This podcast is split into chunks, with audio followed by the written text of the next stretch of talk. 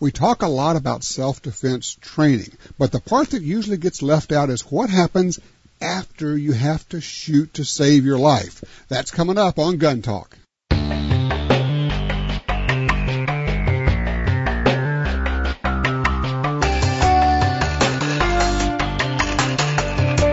Welcome to Tom Gresham's Gun Talk, high capacity talk radio. All right, welcome back. Tom Gresham here, visiting with uh, Ryan Gresham. We're talking about our new television show, Gun Talk Television. Uh, it's on the Versus channel. We've already run the show on, let's see, the AR-15, and then this weekend the show on the 1911 Yep. just ran, and then next week we got the the show on the Tulsa Gun Show, the largest gun show in the world. You know what was fun about that is being able to show the diversity Yeah. that, that we have there. I mean, because people think of uh, gun show, is it a flea market, is it a what? And you go, no, no, no. Let me show you. We got everything from literally there was some camouflage colored chocolate fudge. That's what I'm going there for. That's what you're all about, huh? you're going to hit the fudge. And then they had, uh, well, at, at least one and probably several quarter of a million dollar guns there and everything in between. It was, it was really fun. It's just a chance. I mean, it's fun to go into a regular gun store and look around and see what's there, but this is kind of like going into a gun store times a thousand, where you can just see so many different things and uh, and ask questions. And and a lot of times the guys at the booth are, I mean, they're history experts Oh, on they are. these guns. They are. They're expert. I mean, I walked up and I just said, "Tell me," and I said in the piece, I said, "Look, if you really want to know something, just walk up to a booth, any of these booths, and just say, "Tell me about that gun." That's that's the what you want to say, and just settle in because a guy, I had a guy walk, you know, he just picked up this gun. He said, "All right, this was the Colt." Uh, single action army that was used in such and such and such. He says, but really says that's not what was popular. Says the Schofield made by Smith and Wesson was used by the cavalry guys because they could pop it You open could as a break unload and reload while you're on horseback. while you're on horseback, It changed the game. Yeah, exactly right. And says, and then so you're right. These guys, a lot of them, are historians to the point where, I mean, they're not just like you say, well, they're amateur historians. No, no, no. They have a depth of knowledge where credentialed historians, if you will, would go to them Oh yeah. for the information. Yeah, they're they're experts. Yeah, they re- they really are. It's it's a fun deal. It's a fun show, the Tulsa Gun Show. You know, the thing that really uh, impressed me was how many people I talked to, and I would start asking them, "How long have you been coming to this?" Because after a while, you, you start finding out, and people say, "Oh yeah, I've been coming 15 years. Right. I've been coming for 12 years." As soon as they go, they start making plans to come back, and they come back every single year. They, it's like this is one of the. T- it's like you got Christmas, birthdays, and the Wanenmacher Tulsa Gun Show. They just put it on the calendar. It is. It- It's literally on the calendar. You got some uh, questions and some uh, from folks off the internet who send us all sorts of things. Yeah, Andrew wrote in and said uh, he's looking for an under the bed gun safe that would hold a 1911 pistol. What would you recommend? Um, my first thought is the gun vault style of safes. Mhm. It's it's small and can hold a, a pistol or a couple pistols depending on what model you get. And they're they're really easy to operate and they're quick to operate. Great way to keep the gun safe from uh, this would be for handguns. for a handgun because he's Yeah. asking about a 1911 pistol. okay. So I mean, um, good, great for handguns, great for keeping it away from people who shouldn't get to it, kids or, or whoever. Yep. But easy access because that's always the challenge. As well, I'm going to keep it in a safe. It'll be safe, but can I get to it If I need in an emergency? Um, and Gun Vault's making those, and there are several other companies who are kind of copying the Gun Vault design Well, now. and, and they have a combination. It's got four buttons on top, and then you can program in whatever combination you want. And they have some that are biometric. Yeah, you just put your finger in, kind of basically reads your fingerprint, Right. and it opens. Yeah, which you- is very cool. And you can program it for several different people so that if you said, okay, uh, for me and my wife, you know, we'll both have our fingerprints programmed in there. You literally run your finger right across this little sensor and the door just flies open. You can reach in and grab your pistol. It's it's like Mission Impossible kind of stuff. It is. And for those who worry about electronics, not to worry. You can still open it up with a regular old key. If everything goes wrong, you go, oh, what, what's my fallback? Which, yeah, we talk about that a lot in self-defense. And I always ask, people say, well, I'm going to do this. I say, good. And what are you going to do if that doesn't work? And they kind of look at you like, huh? That's that's that whole uh, sitting in your in your chair in your living room and kind of going through those scenarios and go, well, what if that doesn't work? Yeah. Okay. well now you're on the ground. What You're- if that doesn't? You're going to you do this. Now what are you going to do? What if that doesn't work? It's having those layers of thinking your problem through. I think we're tempted as humans to think about, well, I'm going to get my concealed carry, and if uh, and this is the way it's going to happen. This guy is going to come in. I'm going to pull out my gun and be a hero, and and a lot of times you have to go, um, you know, what if this doesn't work? It's not going to happen the way you want yeah. because it usually doesn't. It usually doesn't. And there again, that's where the training comes in because you go talk with people and train with people who are maybe law enforcement trained, got experience, and they'll say, look, I know that what you see on the TV and the movies looks like you're just going to shoot the guy and they're going to come put a medal on you. Let me explain to you how this is really going to work. yeah. It's like when Clint Smith says, all right, uh, you got all your gear on, you got all the stuff, you're going to be Mr. Cool Hand Luke, you're tactical. Says, now here's what I want you to do. I want you to do three somersaults on the ground. Now I want you to roll around over and over and over on the ground. Now stand up. See all that stuff that's on the ground? That's the stuff that you're not going to have with you in a fight. Right, exactly. well, I mean, a more extreme example maybe, but an example nonetheless. Uh, talking to a guy who does some, you know, tactical operation kind of stuff. Is yeah, one of the first times I was in a gunfight, I was in somewhere overseas, and uh, they stopped, and he was he was uh, taking a leak, Yeah, really? and all of a sudden gunshots started flying over his head. Oh, You got your pants halfway down, you go, oh no, yeah. Well, he said something like that. Probably not oh no, but Yes. yeah, yeah, exactly. oh no is the radio version. That's of that. the radio version of it. Yeah. Okay. I'll tell you what, let's take a quick break here. When we come back, we're going to be talking about reloading, getting into shotgun shell reloading. And a lot of the things that uh, people uh, are asking is, can I, of course, I can reload bird loads and target loads. Can you also reload slugs, buckshot? What can you do and why would you do it? When we come back, reloading your shotgun, why you do it, and how to get into it, right here on Gun Talk.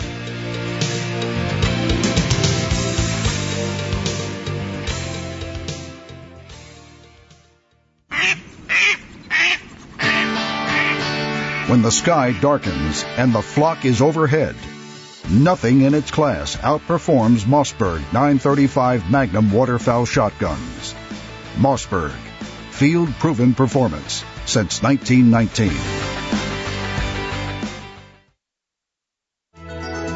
You know you need a gun safe, so Gun Talk has arranged a great discount on a top quality safe.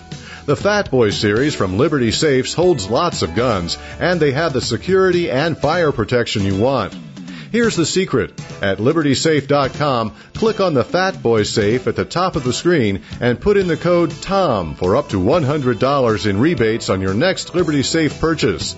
That's libertysafe.com. Click on the Fat Boy safe at the top and put in TOM for your discount.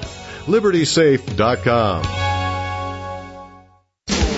What's a must-have for your self-defense handgun? It's Crimson Trace laser sights. Crimson Trace laser sights fit ergonomically with the handgun and are instinctively activated. When you grip the gun, the laser turns on. So good that 99% of customers would recommend Crimson Trace to family and friends. For more info, go to crimsontrace.com. That's crimsontrace.com. Remember your first Mossberg? So will your kids. For youth shooters to have success, they need a gun that fits correctly. Mossberg offers over 40 youth shotgun and rifle configurations. Mossberg, field proven performance since 1919.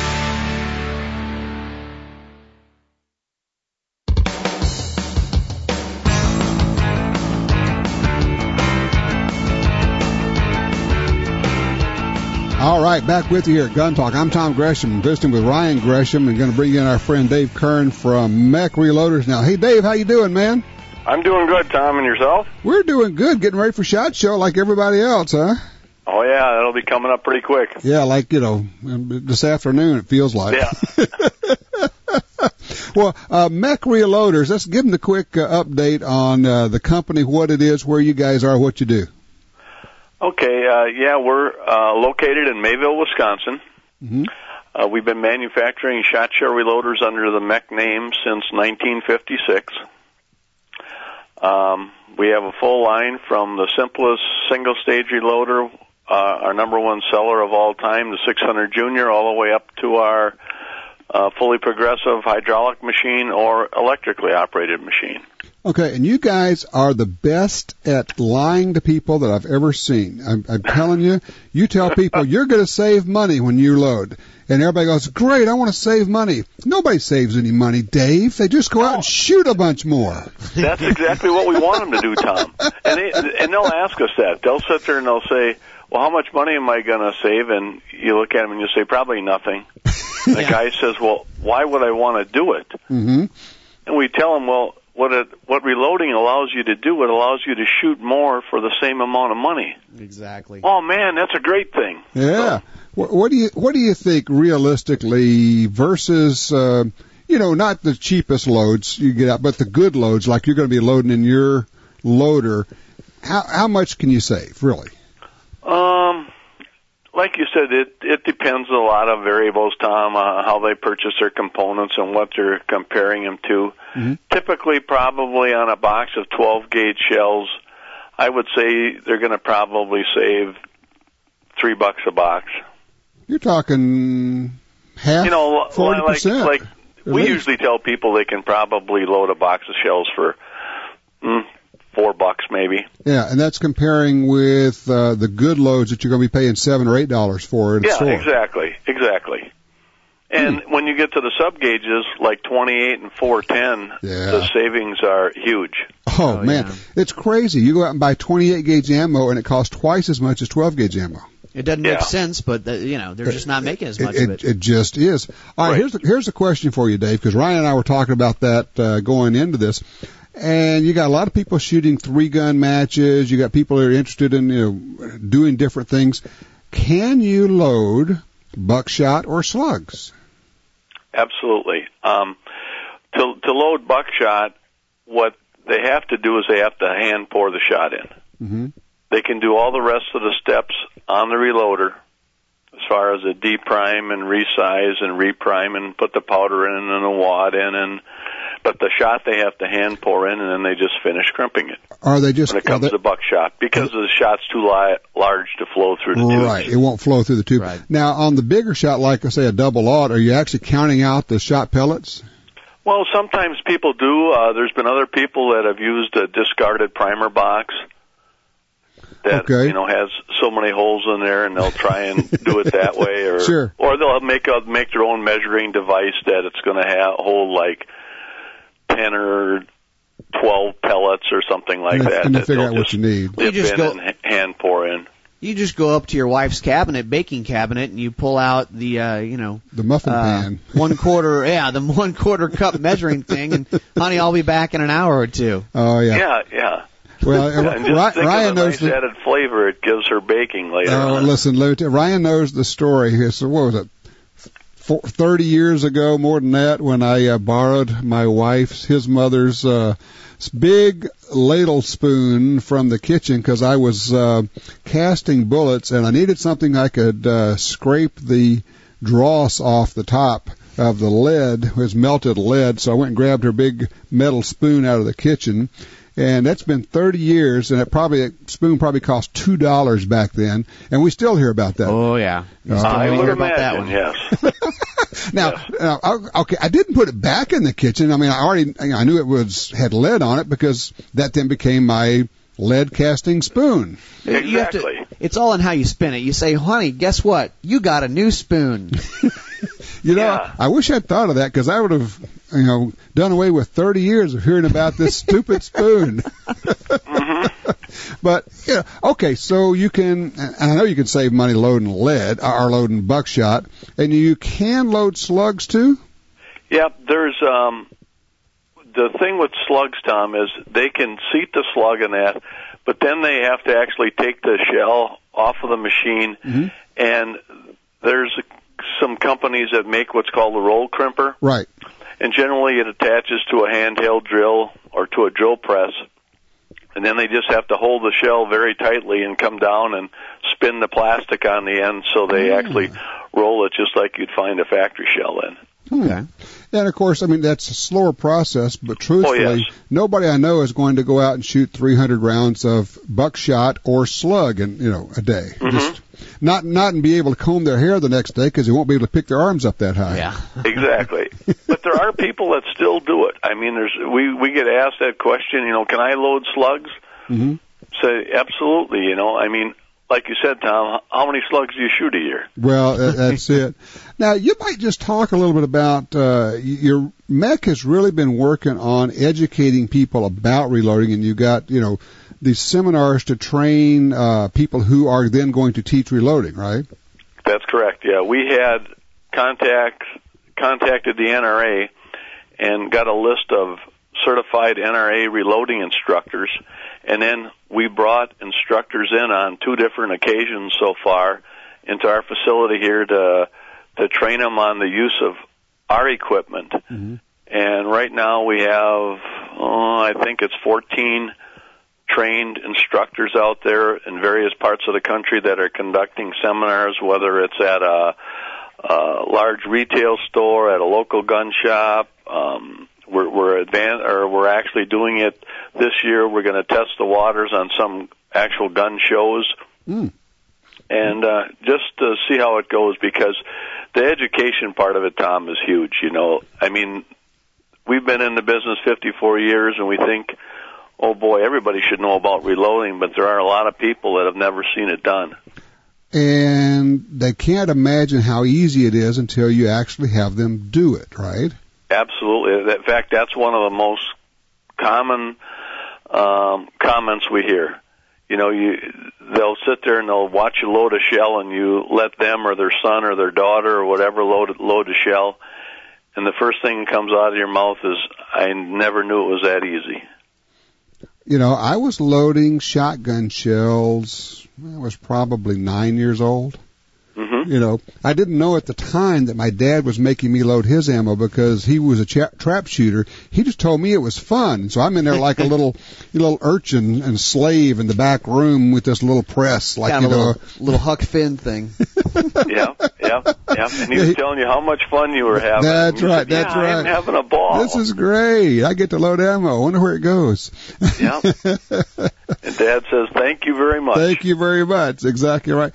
All right. Give us an idea, because one of the things that's neat about the MEC loaders, and I was thinking about this, Ryan, with uh, when you're loading metallic, you know, you need a lot of extra equipment.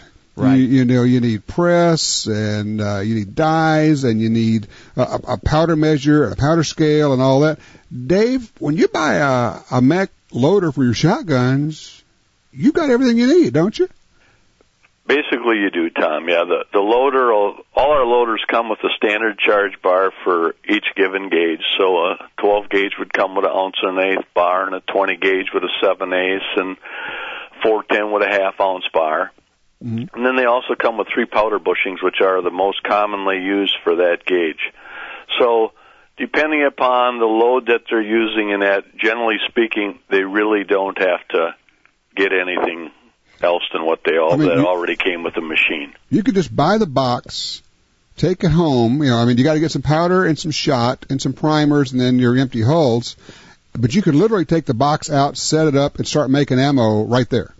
Yes, you could. Yeah, we, we do encourage people, Tom. You know, e even though um, it's it comes with three powder bushings, we still always encourage people that that if they want to really make sure that their machine is dropping the the amount of powder that they want, Mhm. that they verify it using sca- an accurate scale. A scale is a good idea. Yes. Yes, yes, it's a you know it's something that we always suggest. Mhm. Um, the bushings will be very should be fairly close to what it is, but there's there's different factors that regulate how much powder goes into it. You know, like how they operate the machine Right. and the time of the year and so forth like that. So we encourage them to do that. But basically, if they just follow the recommendations in the powder guide and use the corresponding bushings that we have, they'll be safe. Give us an idea of the cost of the machines. Um, generally speaking, like the 600 Junior Mark V, which is our number one selling machine. In fact, the 600 Junior has been our number one seller since 1966. Um, that model sells for about $150 to 160 somewhere in there. Okay. Uh, then we have the next step up as a Sizemaster, which sells for probably a little over 200. And then we have our first entry progressive reloader, which is the 650, which doesn't resize, but that probably sells for around the $300 range, and then we get to the grabber, which is about 380 maybe, and then our 9000 G series, which is hand operated, which is about you know 480. Then we go to hydraulic and electric, and get- they're about got- 900. Yeah, and, and the thing is, when you get to that level, you're turning out a lot of ammo. I actually know people who will buy one of these uh, upper level machines with their buddy, or, or two or three of them go in. Oh yeah, and then you can then I mean because you can make so much ammo, it would be hard for you to shoot it all unless you were uh, shooting all the time competition shooting kind of, of shooter. But um, get two or three friends, Yep. and you guys go in on it together. The cost isn't as much, and you're able to supply ammo for all of you. The, Dave, Absolutely, absolutely. We have that. We hear that a lot, where a guy will he'll buy a he'll buy a loader, and it's for their trap team. or ah, their sporting clays group that they always go together. One guy does the loading and they all chip together and buy the components and and chip together for the reloader and you know they, they do it like that. Or or a family. You know you get a lot of families where they're husband and wife and the kids are getting into it now so you got four shooters or something in the Well- family now or you know, kids who grew up like me, where they you know lock you in the room and make you load ammo for a while. And then you know, you know, they say if you have a case loaded, you can come out now. there you go I think we're looking at having that uh incorporated into the system today Tom Yeah. hey, Dave, I really appreciate you spending some time with us. It's always fun to talk loading. And like I tell people, look, yes, you get, you know, cheaper ammo, you shoot more, but loading is its own activity. Tell you what, we will see you at SHOT Show, won't we? Yes we will Tom All right, we'll be having some fun there. We'll get together. Uh, give out that website again, please. Yes, our website is www.mecreloaders.com. And that's E mecreloaders.com. Correct. That'll work. Hey, Dave, thank you. And we will see you in, Vo- in Las Vegas, man. Thanks, Tom. Thanks, Ryan. Take care. All righty. Uh, fun guy and really good price. You know, a good, solid company, been around for a long time. And if you haven't thought about loading, you ought to think about it. It's it's really something. Tell you what, don't go far when we come back. Uh, Ryan and I are going to be uh, beating up on somebody else. This is going to be pretty exciting. You want to hear this?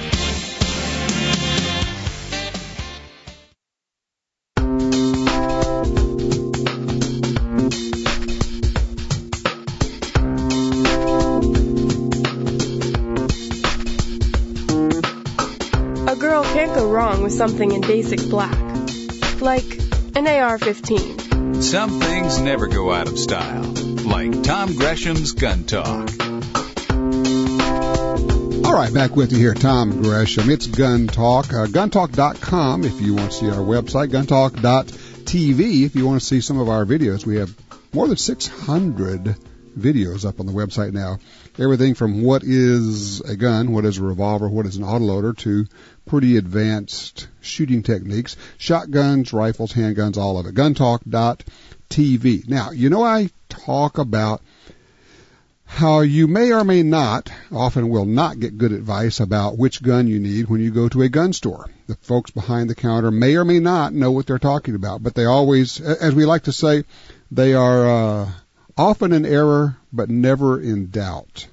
Well, if you think you get some bad information about which gun to buy, wait till you start asking people about information and advice on self-defense with firearms. Everything from guns to ammunition to when you can, when you can't, when you should, and especially what do you do if you are forced into a self-defense shooting? Now what? Well, uh, answering that and frankly going in a little bit different direction from some of the other folks is our friend Alan Korwin who has just written a new book, After You Shoot. Hey Alan, how you doing, man? Doing great, Tom. How are you? The after you shoot, the subtitle is "Your gun's hot, the perp's not. Now what?" So the first question I got to ask you is, why do this book? You know, after 15 or 20 years of writing about gun laws and being involved in the battle for the right to keep and bear arms, um, some some paradoxes just gnawed at me, and I couldn't resolve them. The main one is you're told just call 911 and don't say anything. Well, that's impossible. okay. That's impossible. Yeah. Right? They say, uh, don't say anything, just say, I was in fear for my life, this man attacked me, this is evidence. Th- There's paradoxical information on what to do, and the main parts don't fit. Okay. Right? Call the police and don't say anything. You can't do that. So what should you do? And I would ask you and your your uh, audience these questions. If you face a potential murder charge, which you do after a shooting, do you have the right to remain silent? Everybody would say yes. The answer is yes. Do you have the right to have an attorney present prior to and during any questioning? Basic, and the answer Mira- again, the basic Miranda warning, yes. and it says yes. So then how do you call 911 and talk into a police voice recorder Yeah. immediately after a shooting when your blood pressure is up, you're suffering under an adrenaline dump, you've been through the most traumatic experience you will ever have in your life, worse than divorce or losing your home, and you're supposed to cogently talk into a police recorder without remaining silent, without a lawyer present, and you literally give up your right, your Fifth Amendment rights, uh, protections against self-incrimination. Well, that's got to be wrong. And this noodled around in my brain. After You Shoot is my 13th book, and I've stumbled on some things, Tom, the what I call the deadly loophole in self-defense law. Well, you know, it, occurs to me, Alan, uh, and I'm sure you researched this, when a police officer is involved in a police shooting, he is not allowed to make a statement right there. How how about that? Do we have rights that are equal to the police? I would say we should, and in fact, that's chapter two. Let's look at people who have enormous experience in this. That's the police. What do they do? The cop is immediately surrounded by a team. He's put on administrative leave for two weeks with pay to suggest he did nothing wrong because he didn't. Mm-hmm. And then he issues a statement in writing. Well, if that's good enough for the police, that's good enough for you and me, isn't it? So we when don't they walk up- they have rights we don't have. So what you're saying is when, if you get into a self-defense shooting, and then police are there and they're asking you all these questions and they're going to be quite forceful about it at that time, That's right. you're saying rather than do the whole, uh, I was in fear for my life, da, da, da, da, what do you do? Well, you jumped ahead to when the police are already there. When Oh, you, okay. Your, your gun's hot, the perp's not. Now what? Oh, okay. So we, this is before the even the police get there. So, in my opinion, in a perfect world, the very best thing would be call your lawyer and have your lawyer call 911. So you have the benefit of counsel and you make no public statements and you're using the model the police use that has been approved up, down, and sideways. The only problem is I spoke to 70 experts, prosecutors, judges, police, lawyers, trainers, and almost everyone says if you call your lawyer first, they'll use that against you, presume you're guilty, and you're screwed, blued, and tattooed. Ooh, well, that's that's an interesting thought. Tell you what, hold that thought. We're going to figure out exactly what the advice is in just a second here, Alan. The name of the book is After You Shoot. Your gun's hot, the perp's not. Now what? It's by Alan Korwin, and check it out at gunlaws.com. When we come back, we're going to find out what Alan says you actually should do if you get into this situation.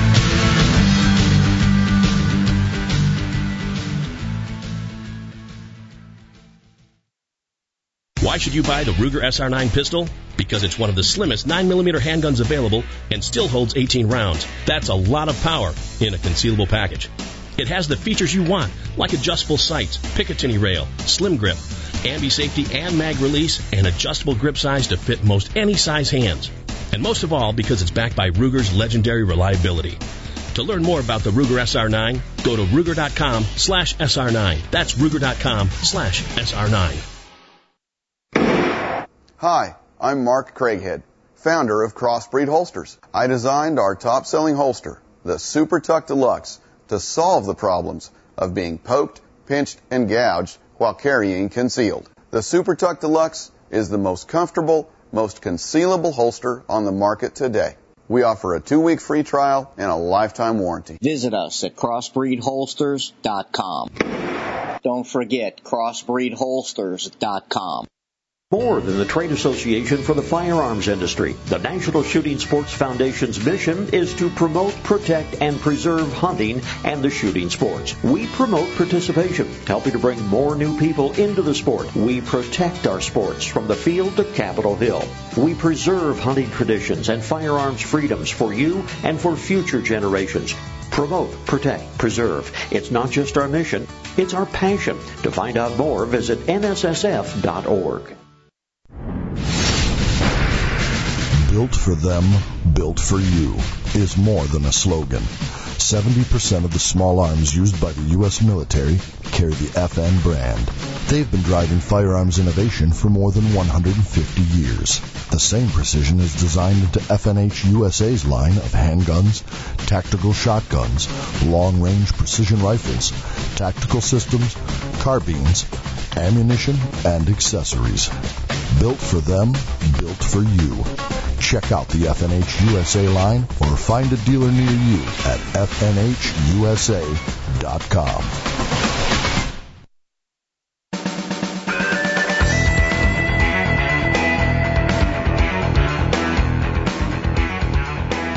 The title of the book is After You Shoot, Your Gun's Hot, The Perp's Not, Now What by Alan Korwin. Alan, of course, is uh, one of the critical thinkers in the firearms world, and it's always a pleasure to, to talk with him. Alan, uh, you're talking about after you get into self-defense shooting, one of the things that grabbed my attention is, you know, we all know the four rules of gun safety that we learn and practice, and they keep us safe, and you've come up with what looks like new safety rules for self-defense. Five rules there.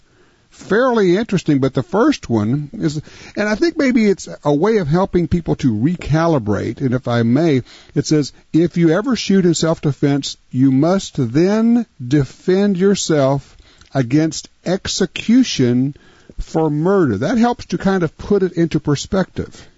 Boy, don't it. You know, because the, the whole idea is okay, you've just defended your life, and now someone else may come and try to kill you. That would be the district attorney. That's absolutely correct. The police don't sh- show up as officer friendly, looking to pat you on the back and give you a medal for offing a bad guy. And let's assume a perfectly clean shoot. The police walk in, one guy's got a gun, one guy's got bloody bullet holes. Which one do they look to arrest?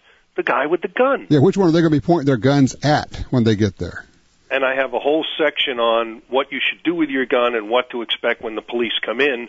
One of which is have your lawyer's card and your ID in the open palm of your hand. Mm-hmm. So you don't have to reach for your wallet, and they get your lawyer's card and they understand you want the same treatment the police would get, which is I'm innocent unless proven guilty. It's a clean shoot. Everything's okay. Uh, the book includes three sets of safety rules, and actually, your show's going to announce this just before I do okay. publicly on Monday. Um, the uh, th- there are three sets of safety rules. The one we all get: uh, assume it's loaded, point it in a safe direction, finger off the trigger. Right. The don't have an accident safety rules. Right. Then there's what they call the Lovejoy's rules, which are for using a gun to protect yourself. And, and the three basics there are number one, you must have a gun. Number two, your gun should always be loaded and ready to fire. And number three, the first hit counts more than the first shot. Those are the rules for gun safety for using a gun to survive combat. Okay. But af- after you shoot, which happens to be the title, yeah. um, people don't realize when you drop the hammer, the next thing that happens is you face a murder charge for which you could be executed even wrongly. Right. Because the justice system doesn't always work in your favor.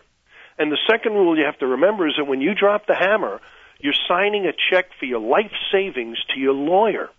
Harold Fish, who defended himself perfectly legitimately here in Arizona recently, became a famous case, spent three years in jail, mortgaged his house, borrowed money, paid $700,000 to eventually be acquitted, and he's a free man. He did nothing wrong. But, three but years he, in jail. But he lost everything he had and three years in jail. And which that and you make the point of the book, I'm glad you did. Which that what a great example of this is why you want to avoid this and do essentially almost anything to avoid getting into a gunfight. Absolutely. That's that's uh, rule number five. If innocent life doesn't immediately depend on it, don't shoot, and if it does, don't miss. I want to get back to the point you made earlier about what should you do right after a shooting. Yes. Okay. We've just had this shooting. I mean, we've just defended ourselves. There's either somebody who's either down or he's run away. Either one is okay because he's not a threat now. The police haven't been notified. Nothing's happened. I mean, it's, it's in the five seconds afterwards. Now what do we do? Well, um, reload. Check your surroundings from cover or concealment. Make sure there are no other bad guys. Yeah. He could have an accomplice. He could reanimate. He could be wearing a vest. All kinds of things could happen. Uh, and if if he was wearing a T-shirt and you shot him with a nine millimeter, he might still be okay. yeah, there's no, no rules, no guarantees for anything. Okay, so but we're we're at the point now where we we have to notify somebody. What do we do? Right. Well, there's no perfect solution in America today. It is a loophole, and it's a deadly one. In a perfect world, you call your lawyer, and your lawyer calls 911. You may not be able to reach your lawyer, and there's a whole set of things to do in that event. You may have to call the police yourself, in which case you get what law, what I call the lawyers just say X. And I've reduced it to four words. Okay. Say, I was just attacked. Four words. That establishes you as the victim, mm-hmm. which is very important because Yes. the person who calls first becomes the victim and the other person becomes the perpetrator or defendant. I was just attacked expresses that, but you're still making statements which I don't think is correct. So maybe you use option three, which is you make a conference call, if your phone will do it, to your lawyer and 911 so you're both on the line and you reduce the ability of the prosecutor to say, why didn't you call 911 right away? Hmm. You must be guilty. You lawyered up. And ultimately, the answer is this. We need a limited immunity statute for people who call 911 in good faith to report an emergency and request assistance. The book has sample language on a limited immunity law, mm-hmm. and Arizona has introduced this 911 limited immunity law into the legislature this year. Now, we don't know how far it will go, but basically it says if you call in good faith to report a shooting or any accident, that can't be used as testimony against you. Ah. That's the big problem with calling 911. Huh. Interesting. Well, uh, the, and you got, and there's a whole lot more in this book than we can get into here, because I want people to buy the book. I think it's important. One of the things Which you get into, th- th- this book would be called After You Shoot, Alan. it's uh, and, oh, it's all available at gunlaws.com. One of the things you mention here, and I think it's really good advice, is you don't want to have your first contact with your attorney after the shooting. You need to know who your attorney is, already have had a conversation with him, have paid him, right? Well, what does it mean to have an attorney? I Yeah. have an attorney. What is most guys who bought 5,000 rounds of ammo in every caliber known to man have not spoken to an attorney. And shopping for one when you need one is like the worst time to go Yeah, shopping. no it's like kidding. looking for a gun when you need one. You need to do that ahead of time. So, how do you find a good attorney? What does it mean to have one? You should meet with this person, talk to them, understand where they're coming from, see if they will rush out to the scene to protect you in the event of an emergency, and get all that together ahead of time. And if you do it with a friend or two friends, you all get the benefit of the counsel and you pay a third of the bill each, and the lawyer sees three clients, and everybody's happy. And and you get all, all of this is spelled out in the book, which is After You Shoot by Alan Korwin. Uh, Alan, I tell you what I want to do here. If you can hang with me, uh, the book is great. I highly recommend it. I mean, I think it's important because this is also part of saving your life. I mean, for those who don't aren't, aren't getting what we're saying, your life can be ruined. It can even be ended by a malicious or wrong prosecution. When we come back, though, let's talk a little bit, Alan, about uh, you're living down there on the border. What's going on in this oh, unbelievable stuff that's coming out of the White House with this uh, emergency order for multiple recordings of gun sales and the so-called Iron River and Mexico guns and all. I guarantee you Alan has some thoughts on that. Check out his website, gunlaws.com. The name of this book, after you shoot. We'll be right back.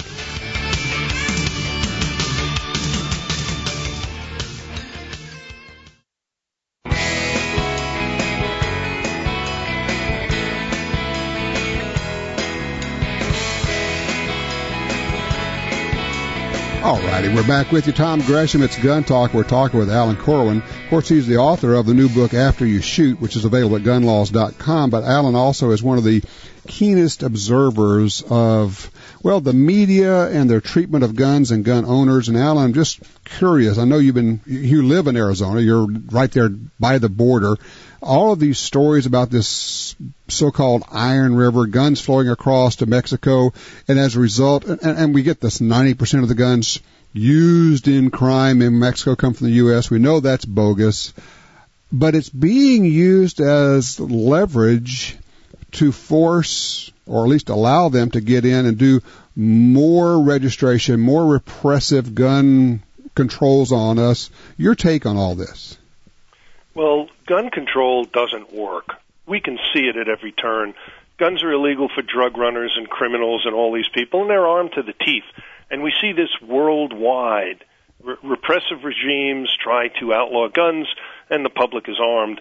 Uh, the idea that the Mexican cartels are getting their guns by going into retail stores and buying a gun at a time is absurd on its face.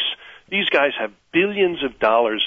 They're going to armories in Central and South American countries. They're pulling up trucks. They're unloading stuff by the skid. They use forklifts and they arm themselves to the teeth.